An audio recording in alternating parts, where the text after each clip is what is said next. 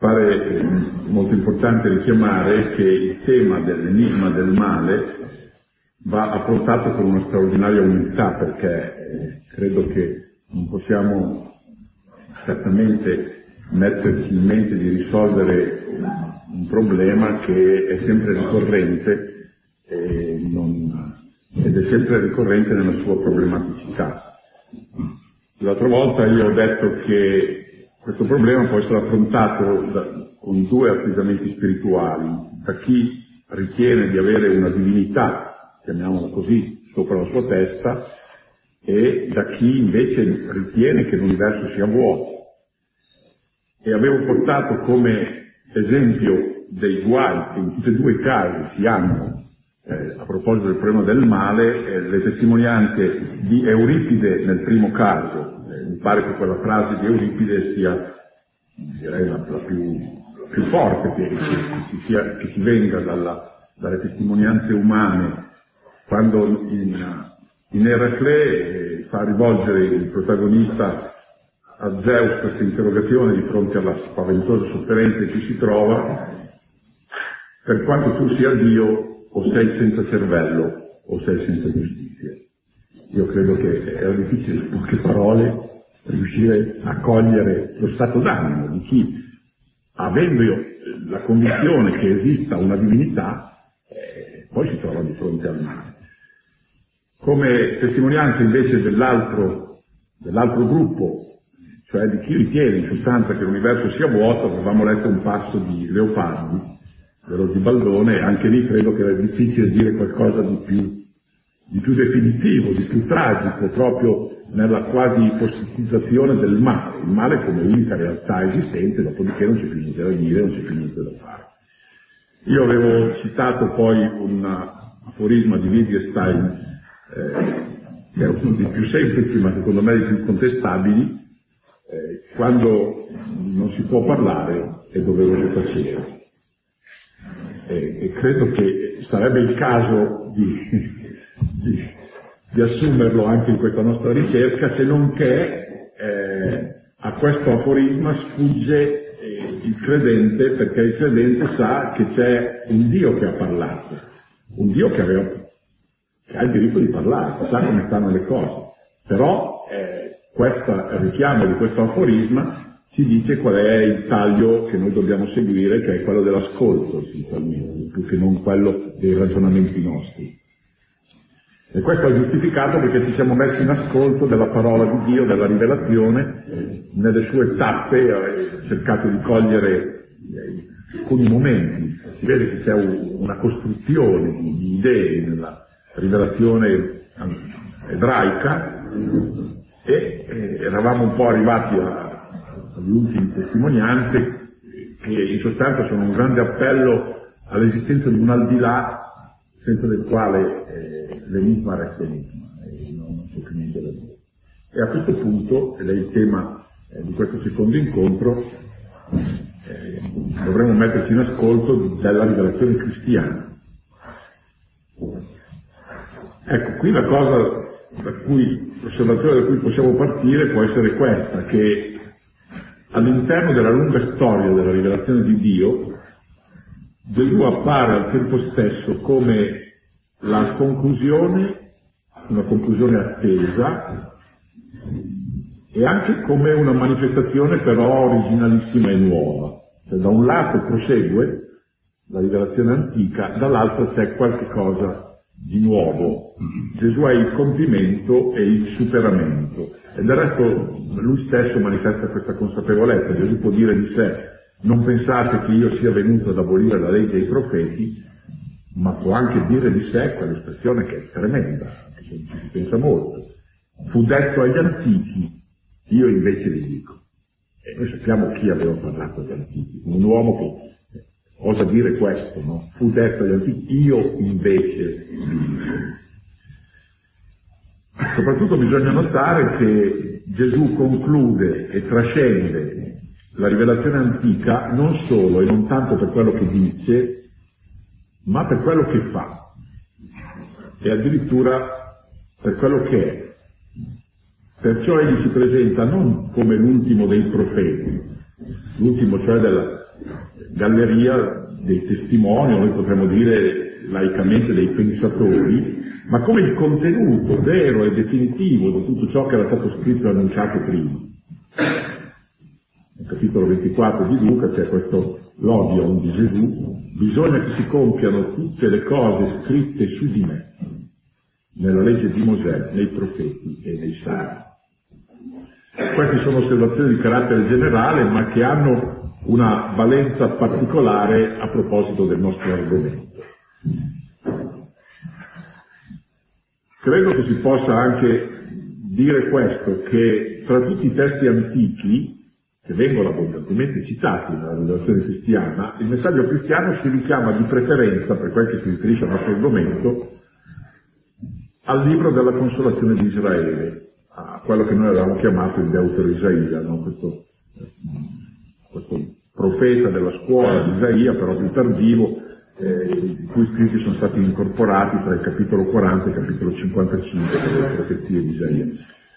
La catechesi sinottica, che è testimoniata da Marco, Matteo e Luca, parte dall'episodio del battesimo nel Giordano. Bene, la voce dal cielo identifica il Nazareno come il servo di Yahweh, di cui aveva parlato il Deutero Isaia, anche che, da cui erano iniziate le profezie del Deutero Isaia.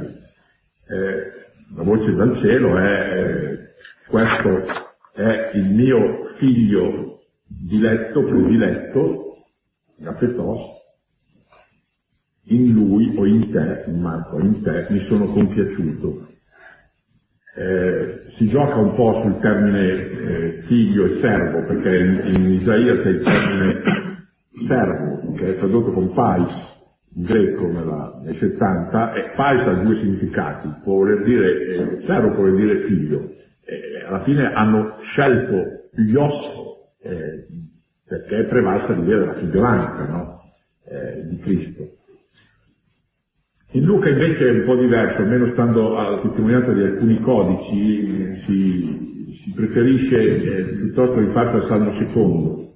Tu sei il mio figlio, io oggi ti ho generato, almeno stando a, a una, una, serie di codici a si spari.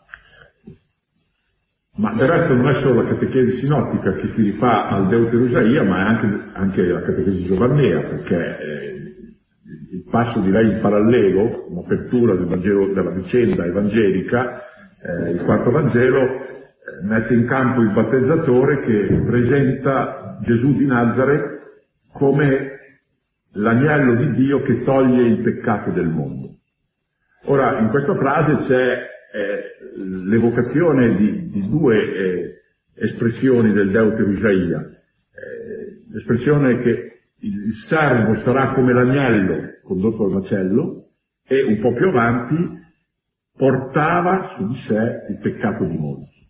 Eh, ecco l'agnello di Dio che porta, che toglie i peccati eh, del mondo. Una frase che poi è entrata nella liturgia.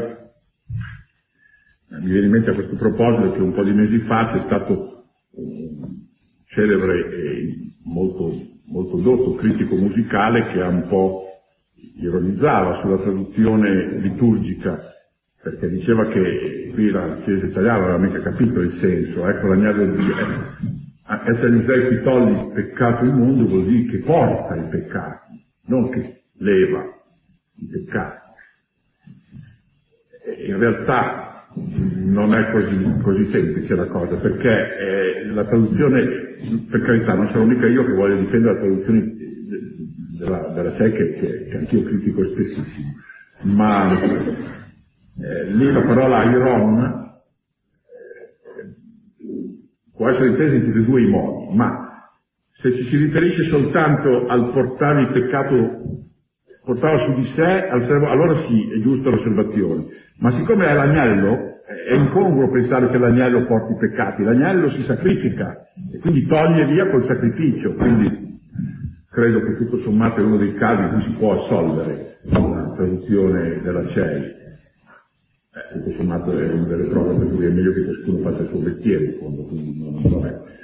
Eh, l'identificazione di Gesù col servo del Deutero Isaia è esplicita poi Matteo, per capitolo 12 San Matteo, che è, che, che è tutta una considerazione, ma anche sulle labbra di Cristo. C'è un importantissimo logion di Cristo che è certamente suo, dove la terminologia riecheggia il Deutero Isaia. Il figlio dell'uomo non è venuto per essere servito, ma per servire e dare la propria vita in riscatto per molti, dove almeno tre sono le parole dedicate al Deutero Isaia. Eh, il, parola del servo, del servizio, la parola del riscatto e dei molti, della moltitudine. E quindi dimostra che questo richiamo al, al libro della consolazione di Israele era nella consapevolezza del Signore. Possiamo anche domandarci, tanto per organizzare un po' la riflessione, perché eh, io eh, sono sempre del parere che è un'offerta di tempi, poi ciascuno cercherà di sviluppare come vorrà. Eh, qual è l'atteggiamento di Gesù verso il peccato e qual è l'atteggiamento di Gesù verso il dolore, che sono le due facce no, del problema del male. è un atteggiamento di Gesù verso il peccato assolutamente singolare che mette conti di cogliere i vari aspetti. Intanto una cosa stranissima da un punto di vista puramente umano è che Gesù non manifesta nessuna coscienza di una sua pur lieve colpevolezza personale. Non c'è mai sulle labbra di, di Gesù eh, l'espressione ho sbagliato, no? eh, mi tanto da essere un po' sconcertante da chi non lo riconosce come l'unigenito del Padre. Cioè è un po' provocatorio perché se si ammette che è il figlio di Dio le cose vanno bene, ma uno che non ammette che è il figlio di Dio diventa molto antipatico un uomo che, che si presenta come assolutamente mondo da qualunque colpa, ma lo dice espressamente, almeno secondo il Loion che è riferito dalla Catechesi Giovannea al capitolo ottavo, chi di voi può convincermi di peccato? E questa è una sfida che credo che nessuno ha il coraggio mai di, di proporre. Però non è un idealista astratto che non percepisce l'universale incombere del male. Anzi, ha un forte senso del peccato umano. Gli suoi ascoltatori per lui sono una generazione perversa e adultera. Perché con buona parte di, di, di, quelli che si fingono con Gesù secondo eh, un po' i loro schemi, Gesù non era mica quel rugiadoso pastore protestante tutto, eh, che saluta la gente al termine della, eh, de, della celebrazione, che, che, se ne guarda bene da lottare, da, no, no, era un tipo molto deciso, molto, il suo modo di parlare, eh, questo non è un complimento, per esempio, quando dice voi siete una generazione adultera, ma è un modo eh, se lo usassimo adesso andrei a finire qualche volta di più sul giornale. Ma c'è per esempio una frase del capitolo settimo di Matteo che è, che è la più semplice ma che è tremenda. Quando dice chiedete vi sarà dato, no? Chi è quel, quel padre che non dà un pane se il figlio glielo cerca, no? Dice se voi che siete cattivi, lo dice con una naturalezza che, che fa rabbrividire, se voi che siete cattivi potete, sapete dare cose buone ai vostri figli, quanto più il Padre vostro che è nei cieli. Egli sa benissimo che dal cuore degli uomini si riversano continuamente, qui c'è una litania spaventosa che è contenuta nel capitolo settimo di Marco, dal quale degli uomini si riversano continuamente fornicazioni, furti, omicidi, adulteri, cupidigie, malvagità, inganno, impudicizie, invidia, calunnia, superbia e tristezza. Siamo sodati.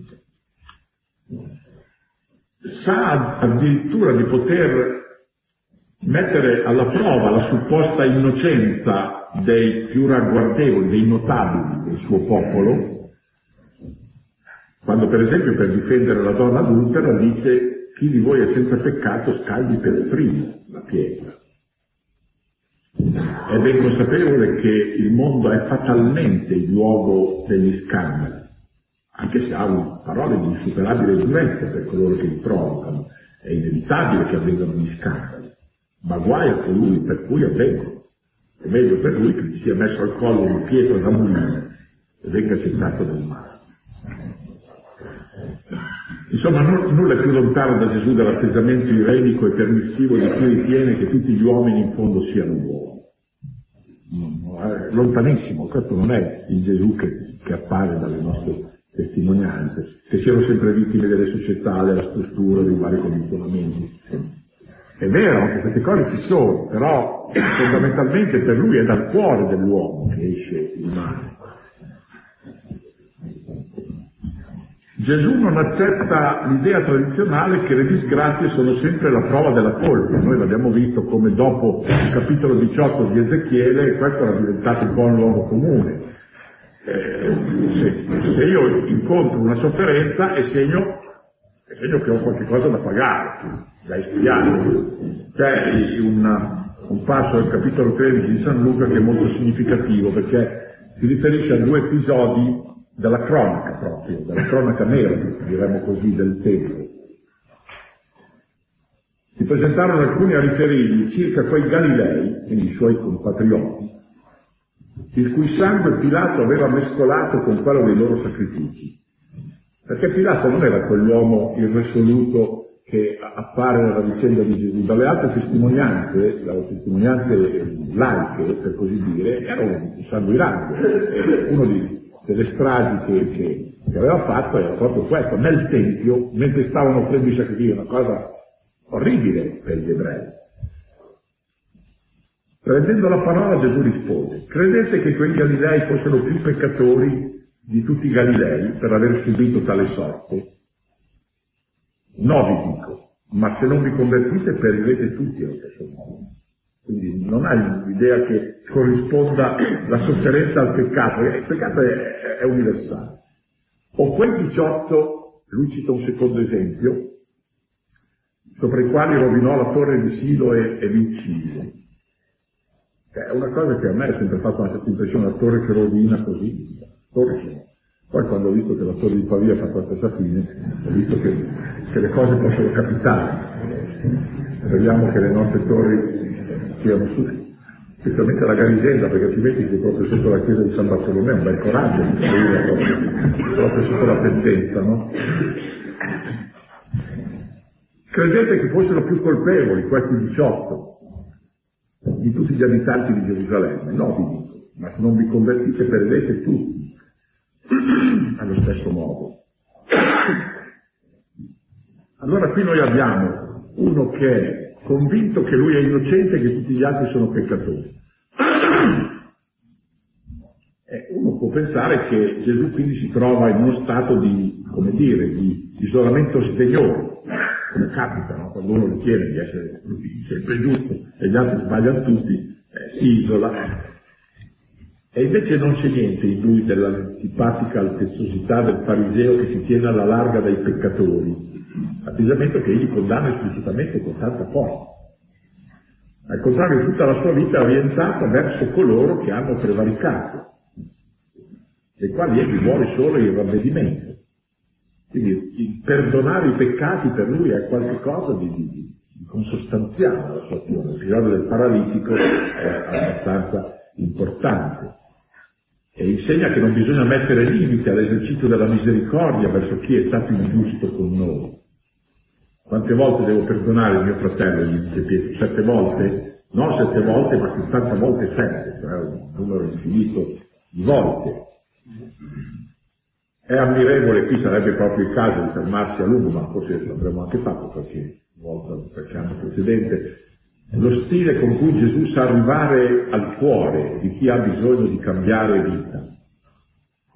Conquista Zaccheo, che è stato un po' l'oggetto dell'omelia che ho fatto per l'inizio dell'anno accademico, ma perché veniva proprio a dire un episodio così bello, come conquista il cuore di questo ladro, perché era un, un esattore delle imposte, parlo di quelli di allora, eh, sulla, non solo, ma il Vangelo dice che era capo dei pubblicani, quindi era capo dei ladri. Lo conquista facendosi invitare a casa. Vorrei venire a casa tua, non dicendo eh, tu sei un prevaricatore, le tangenti, no, si fa invitare a pranzo. È bellissimo, va a le foglie. È anche un episodio curioso, perché in fin dei conti il capo dei pubblicani di Jericho era un personaggio in città, no? Eh, potremmo dire che era un po' come l'intendente di finanza.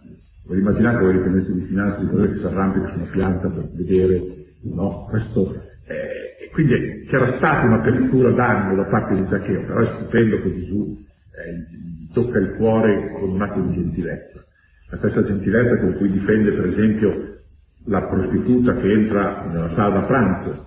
Anche lì noi dovremmo un po', al di là del, eh, dell'abitudine, capire tutta la, la, forza del, della narrazione.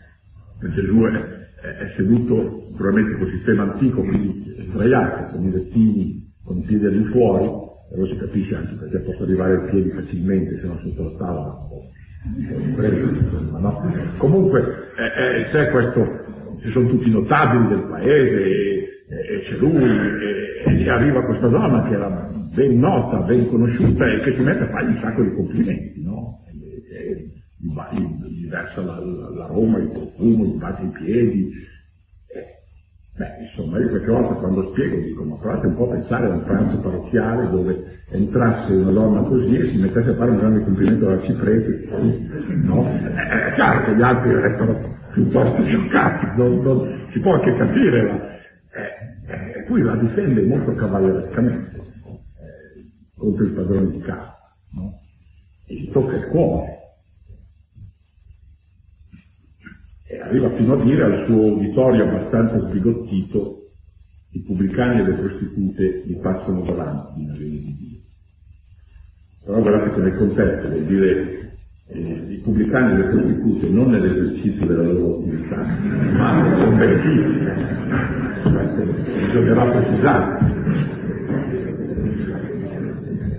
Egli sta di preferenza quei peccatori perché è venuto per loro. Non sono i sani che hanno bisogno del medico, ma i malati. Non sono venuto a chiamare i giusti, ma i peccatori. Il figlio dell'uomo è venuto a cercare e a salvare ciò che era perduto. Direi che non c'è in tutta la, la, la storia umana una figura che si sia aperta così verso il peccato, no? Il peccato dell'uomo. La stessa singolarità di atteggiamento Gesù manifesta di fronte al dolore, alla sofferenza. Non è sempre vero, secondo lui, che la sofferenza sia in una persona concreta il segno di una colpa da punire. Non si può dedurre questo soffre dunque è un po' eh, la critica del libro di Giobbe, come abbiamo visto l'altra volta. E, ha occasione di chiarirlo nell'episodio del cieco, riferito da Giovanni, dove è interessante perché i suoi interlocutori rappresentano ancora le due mentalità, quella di prima di Ezechiele e quella di dopo Ezechiele messe insieme. Questo uomo è cieco dalla nascita. Chi ha peccato? Lui o i suoi genitori? È interessante, è una la mentalità della punizione ancestrale e l'altra invece della punizione personale. Né lui ha peccato nei suoi genitori, ma è così perché si manifestassero in lui le opere di Dio. Quindi il valore della positività, della sofferenza per un disegno più alto. Di più nel Magistero di Cristo il dolore assume quasi la natura di un privilegio per la ricompensa che gli è annessa, mentre il benessere terrestre può costituire un pericolo. Beati voi che ora piangete, perché riderete. Guai a voi che ora ridete, perché sarete afflitti e piangerete, secondo la predicazione di Luca che è quella più vigorosa. Anche poiché lui stesso è stato chiamato a soffrire, la strada del dolore è necessaria per poter essere seriamente suoi discepoli. E qui c'è un logion, c'è un detto di Cristo che noi sentiamo ripetere, ma anche qui che bisognerebbe riscattare dall'abitudine de, delle nostre orecchie. Se qualcuno vuol seguirmi, rinneghi se stesso, prenda la sua croce e mi segua. La croce per noi ha perso un po' eh, del significato che aveva ai tempi di Gesù. Supplici teterrimum, dicevano i latini. Noi siamo abituati a vederla eh, sul pezzo dei vescovi e delle belle signore, quindi eh, è abbastanza, eh, come dire, si è addomesticata, no? non si fa più. Ma la croce, per poter riscattare nel suo significato originario, dovremmo dire prenda la sua forca. Cosa spaventosa, quindi E lui dica, se qualcuno vuole seguirmi, rinneghi se stesso, prenda la sua croce e mi segua, e beh, io credo che questa è davvero una cosa terribile. Eh, quest'ultimo elogio ci induce anche a meditare sul fatto che Gesù ritiene il dolore qualcosa di essenziale e di caratteristico della sua esistenza e della sua missione. Il, il suo pensiero è proteso verso la sua tremenda passione ripetutamente annunciata, ci sono almeno tre annunci della passione. E qui c'è un bellissimo passo di Marco, capitolo ottavo, perché ci fa cogliere la scenetta, no? Eh, poco prima Pietro aveva fatto la sua professione di fede e Gesù gli aveva detto tu sei Pietro su questa pietra fonderò la mia chiesa, eh, non è non la carne e il sangue te l'hanno detto, ma il Padre Dio che nei cieli e tutto quello, insomma un panegirico che non finiva più, il Pietro costituito capo. Subito dopo cominciò a insegnar loro che il figlio dell'uomo doveva molto soffrire ed essere riprovato dagli anziani, dai sommi sacerdoti, dagli scrivi, poi venire ucciso e dopo tre giorni risuscitare.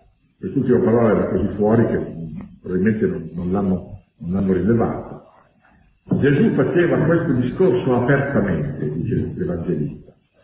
Allora Pietro, Pietro che era appena stato investito della prerogativa di capo, diceva ti tocca a me, sì, se non, non, metto, non sei in strada adesso, no? Allora Pietro lo prese in disparte, quindi lo prese per il braccio, lo tira a parte, mentre lui aveva parlato di apostoli, perché non voleva, non voleva rimproverarlo davanti agli altri, insomma, no? lo prese in disparte e si mise a rimproverare. Ma Gesù, attenzione, voltatosi, quindi si rigira ancora e guardando i discepoli rimprovera Pietro. È, è, il modo peggiore di, di rimproverare uno, eh? non lo guarda neanche in faccia. E rimprovera e gli dice, lungi da me Satana perché tu non pensi secondo Dio ma secondo gli uomini. Possiamo dire che se la reazione di Pietro interpreta bene anche la nostra ripugnanza per un disegno divino su di noi che includa la croce, la sconfitta, la sofferenza, la morte, la controreazione di Gesù ci dice che qui si è toccato un punto di estrema sensibilità e rilevanza della sua coscienza messiana. Per cui la reazione in lui è, è molto chiara. La stupefacente meditazione della lettera agli ebrei sull'importanza determinante dei patimenti nella formazione della perfetta consapevolezza umana di Gesù circa la sua missione, ha colto bene la primarietà dell'esperienza della croce nella psicologia misteriosa del figlio di Dio, là dove dice al capitolo quinto, pur essendo figlio, figlio di Dio, imparò l'obbedienza dalle cose che patì è reso perfetto divenne causa di salvezza eterna per coloro che gli obbediscono. Ma non sapeva prima che cos'era l'obbedienza. Sì, lo sapeva. Tant'è vero che aveva insegnato a pregare se ha fatta la tua volontà, ma non c'è come in questo campo eh, che si può percepire la differenza tra eh, il concetto astratto e ciò che è desumibile dall'esperienza.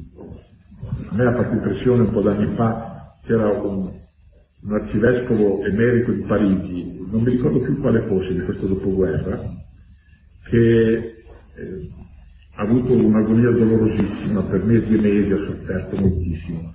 E una volta che i vescovi ausiliari di Parigi andato a trovarlo, lui gli ha detto questa frase, dite ai preti di parlare poco del dolore perché non sanno che cos'è.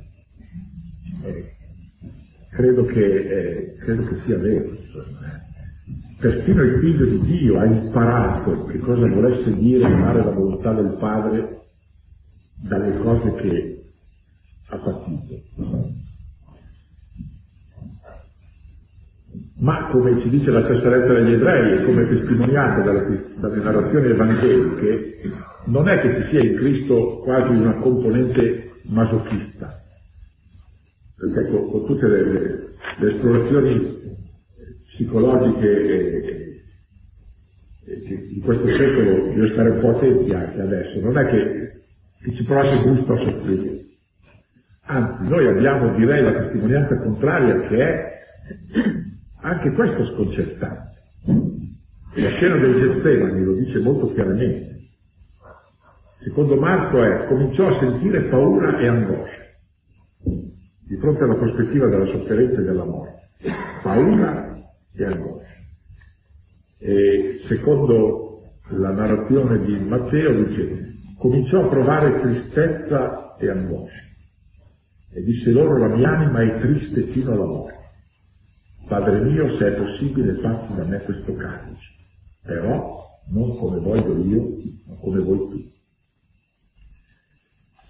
Non c'è niente di simile eh, alle morti spavalde degli eroi che noi possiamo incontrare. No? Per esempio la differenza tra questo atteggiamento di Cristo e Socrate, eh, che è bellissima la, la narrazione di Platone eh, sulla morte di Socrate, però Socrate è un po' disumano in questa sua impassibilità di fronte alla morte, no? prende la cicuta quasi quasi si sospetterebbe che dicesse un po' di sel, per favore, perché la beve con una eh, un'olimpicità come il figlio di Dio non è, sente paura, tristezza, angoscia.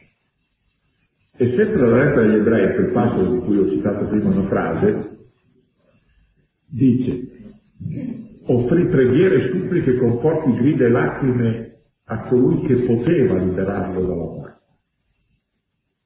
Offrì preghiere e suppliche con forti grida e lacrime, era del Teo, no?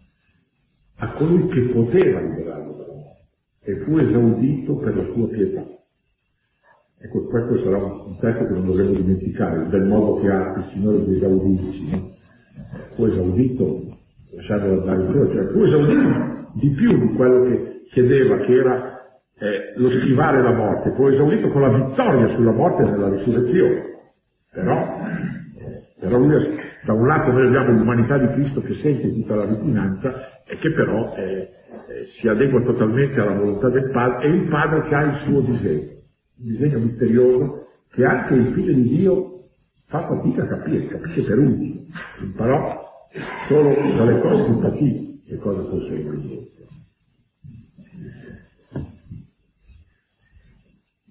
Se Gesù sembra anelare alla morte tremenda della croce fino a fargli dire c'è un battesimo che devo ricevere come sono angosciato finché non sia compiuto, è perché sa che il suo sangue, come sangue della vittima che sancisce l'alleanza nuova, sarà versato in remissione dei peccati, che è l'espressione che si trova nell'ultima cena, proprio nel contesto dell'istituzione dell'Eucaristia.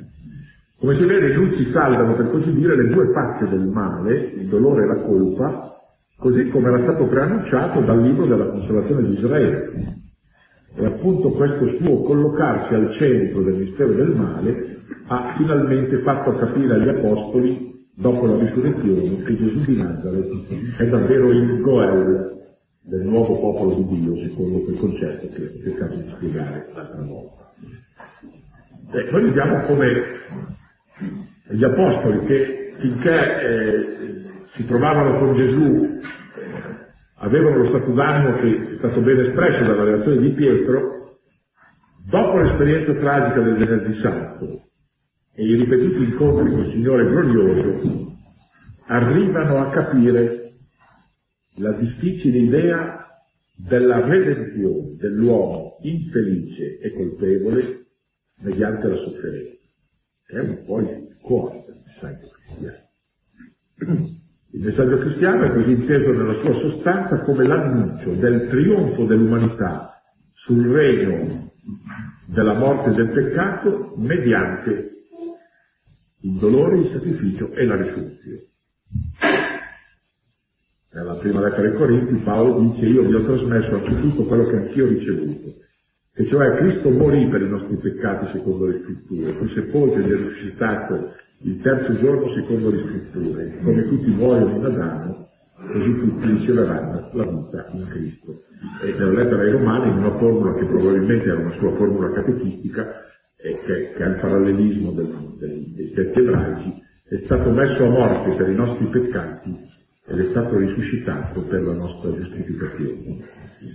E poiché la vita cristiana è una vita in Cristo ed è modellata su Cristo, gli apostoli cominciano a praticare il concetto che la sofferenza sopportata per Gesù è addirittura un privilegio, è una fonte di gioia. Così recuperano il significato autentico di quella difficile proposta delle beatitudini evangeliche che probabilmente avranno ascoltato senza rendersi conto della portata rivoluzionaria che aveva. Dopo che sono stati imprigionati e, e, e picchiati con le verghe, gli atti degli apostoli annotano se ne andarono dal Sinedrio lieti di essere stati oltraggiati per amore del nome di Gesù. Questa è la parola un po' attenuata della traduzione italiana, ma vuol dire proprio picchiati per amore di Gesù.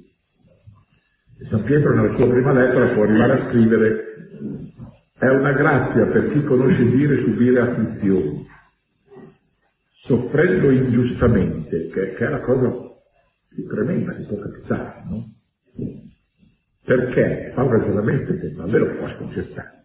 Che gloria sarebbe sopportare il castigo se avete mancato, ma se facendo il bene sopporterete con pazienza la sofferenza, ciò sarà gradito davanti a Dio.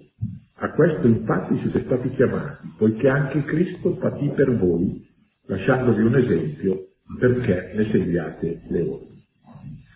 San Paolo può mettere in luce che attraverso i suoi patimenti il cristiano riproduce nel suo essere lo stato di Gesù morente, che diventa principio della vita di grazia. Nella seconda lettera ai Corinti, portando sempre dovunque nel nostro corpo la morte, questa traduzione però non rende il testo greco perché non c'è tanto, c'è per necrosim, che è lo stato di morte no, di Gesù, perché anche la vita di Gesù sia manifestata nella nostra carne mortale. E arriva anche a, quella, a quel passo della lettera ai Colossesi per dire come la sofferenza entri nel disegno di Dio, anche la sofferenza nostra per gli altri, che io quando eh, mi è capitato di predicare gli esercizi in Vaticano al Papa ho detto che è scappato ho detto che se c'era il cardinale Rattiger non ne lasciava mica passare sta frase San Paolo. Eh. Il cardinale Rattiger non c'era, però sono andato subito a riferirci. E, e la frase è questa. Io sono lieto delle sofferenze che sopporto per voi e completo nella mia carne quello che manca ai patimenti di Cristo a favore del suo corpo che è la Chiesa.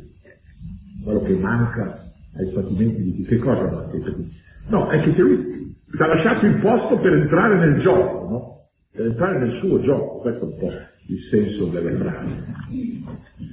Naturalmente il dolore non è visto come una meta, che sarebbe un'assurdità, ma come la premessa allo stato di gioia e di gloria, che sarà invece la ricompensa. Perché questo è in sostanza il cristianesimo. Nella lettera ai Romani San Paolo dice se siamo figli siamo anche eredi, eredi di Dio o eredi di Cristo, se veramente partecipiamo alle sue sofferenze per partecipare anche alla sua gloria. Di più, nel cristianesimo c'è anche l'idea che la speranza cristiana non è riservata soltanto all'individuo, ma una, ha una dimensione costica secondo la lettera di Pietro, secondo la sua promessa, noi aspettiamo nuovi cieli e nuova terra nei quali avrà stabile dimora la giustizia. Cioè noi sappiamo che sarà instaurata la giustizia, ma escatologicamente. Qui dobbiamo solo tendere verso la giustizia, cercare di avvicinare no, la nostra realtà a quella. In quel momento nel quale tutti i conti saranno finalmente pareggiati, allora Dio tergerà ogni lacrima dai loro occhi c'era più la morte né lutto né lamento né affanno perché le cose di prima sono passate, come dice il libro dell'Apocalisse.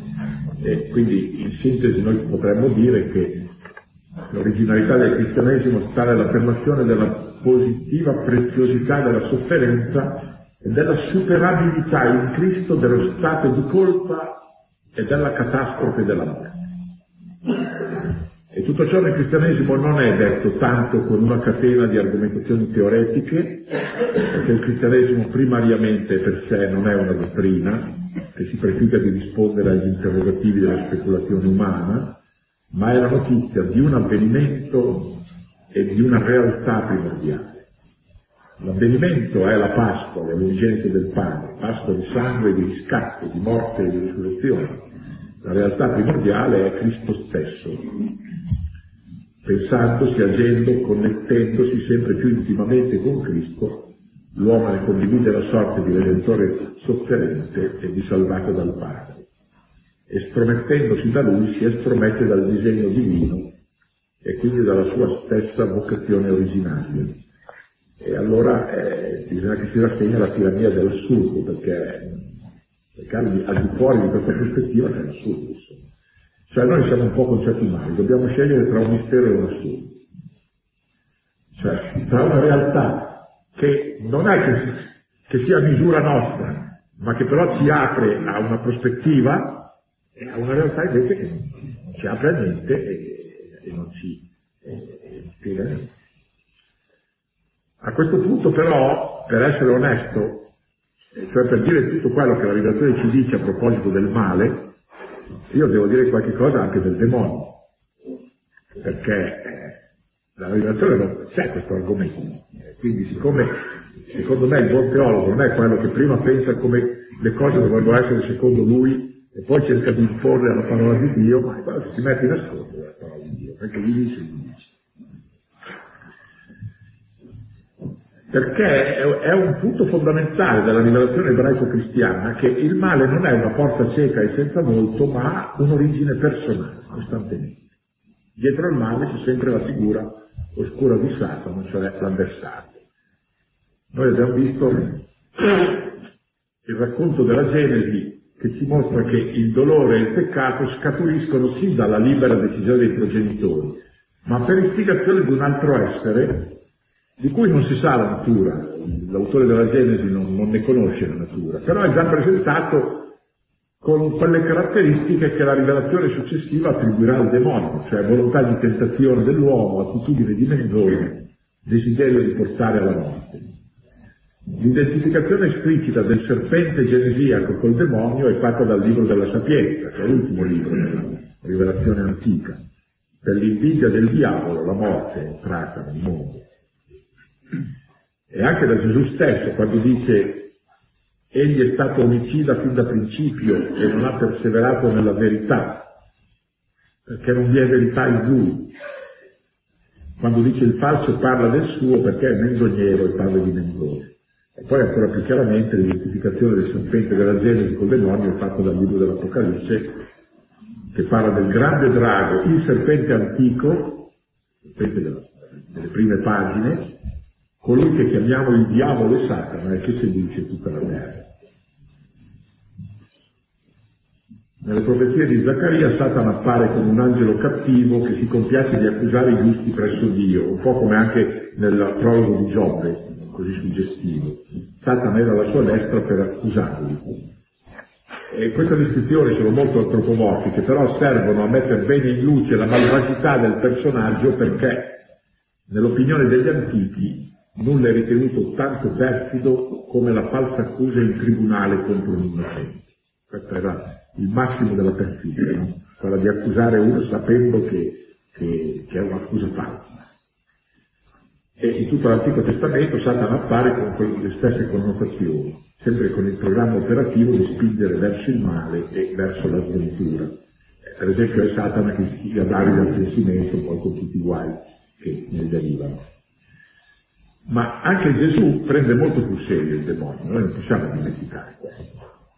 Non, non dimentica mai l'esistenza del personaggio. Addirittura la sua missione si apre con la scena sconcertante del demonio che tenta il figlio dell'uomo nel deserto, pagina delle tentazioni, e ne viene respinto, quasi a contrapposizione della tentazione del giardino, dell'Eden, il giardino che eh, il demonio tenta Adamo e il giardino poi si sterilisce.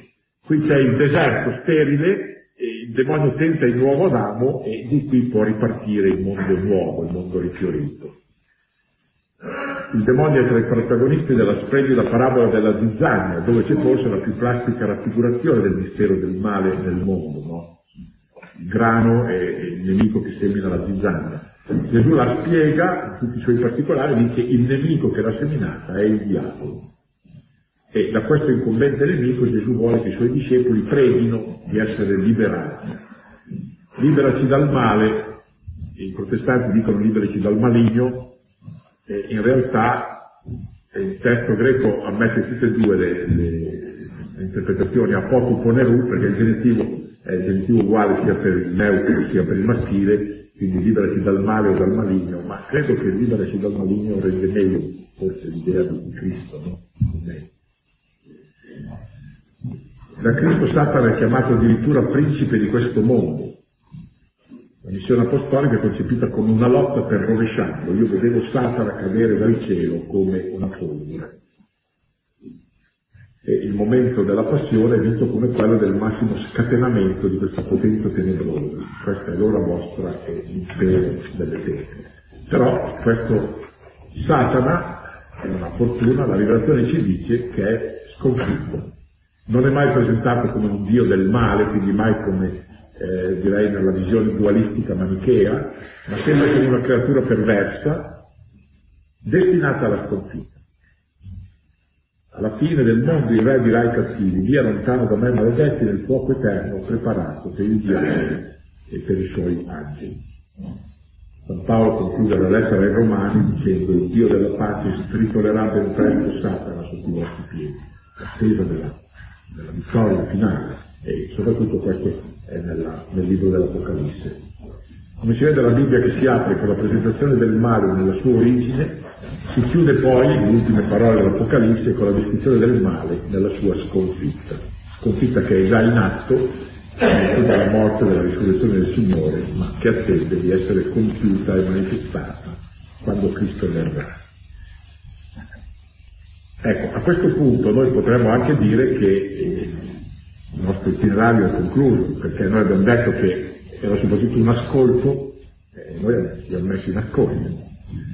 Anche perché credo che dobbiamo essere consapevoli che la nostra speculazione difficilmente aggiungerà granché a quello che abbiamo raccolto dalla parola di Dio. Però questa è un'idea che a me preme molto, perché l'ascolto sia un vero ascolto, sia un'attenzione autentica, è necessario che lasci libero corso agli interrogativi, perché questa è la struttura della mente umana. La mente umana è fatta per indagare, quindi non si ascolta veramente se non quando si cerca di fare in modo che ciò che sia ascoltato diventi nostro anche attraverso domandarci ma come, ma com'è, perché insomma gli scolari dirigenti che fanno tante domande, quando abbiamo una classe che eh, riceve tutto, eh, c'è l'impressione sì, o che abbiano capito proprio tutto tutto o che non abbiano capito niente, insomma, no?